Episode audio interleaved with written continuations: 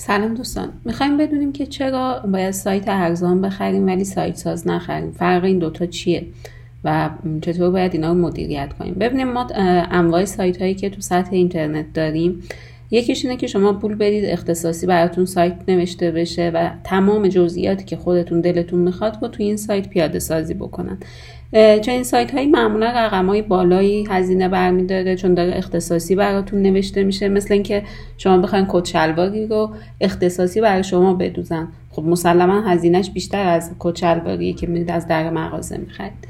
شرکت آرتا رسانه بابت اینکه هزینه طراحی سایت رو کاهش بده و بتونه بیشتر تمرکز افراد رو برای اینکه تو حوزه اینترنت ظاهر بشن ببره به سمت اینکه فقط کار فروششون رو بیشتر بکنن هزینه هاشون رو بیشتر بگذارن برای اینکه تبلیغات یا بازاریابی کنن و هزینه کمتری صرف طراحی سایت داشته باشن.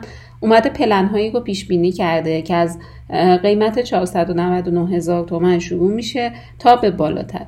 و برای کسایی که تازه کسب و کارشون رو انداختن پلن های ای ما که پلن های ارزونی هست جوابگوی کارشون برای سال اول و دوم خواهد بود. به مرور زمان که مشتریان آنلاینشون بیشتر میشه می‌تونن پلن ها رو ارتقا بدن.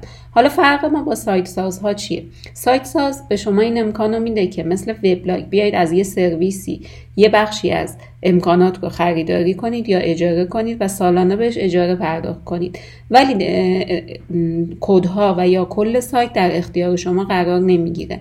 در صورتی که وقتی که از آلتا سایت دارید می‌خرید کل سایتی که می‌خرید اولا وردپرسیه و هر وقتی که بخواید به خودتون تحویل داده میشه و می‌تونید بعدها همین سایت رو با ارتقا یا با این سپردن به دست تیم دیگه یا شرکت دیگه ادامه بدید و هیچ وقت و هیچ وقت وابسته به شرکت ما نخواهید بود. این یکی از مهمترین مزیت های سایت های است.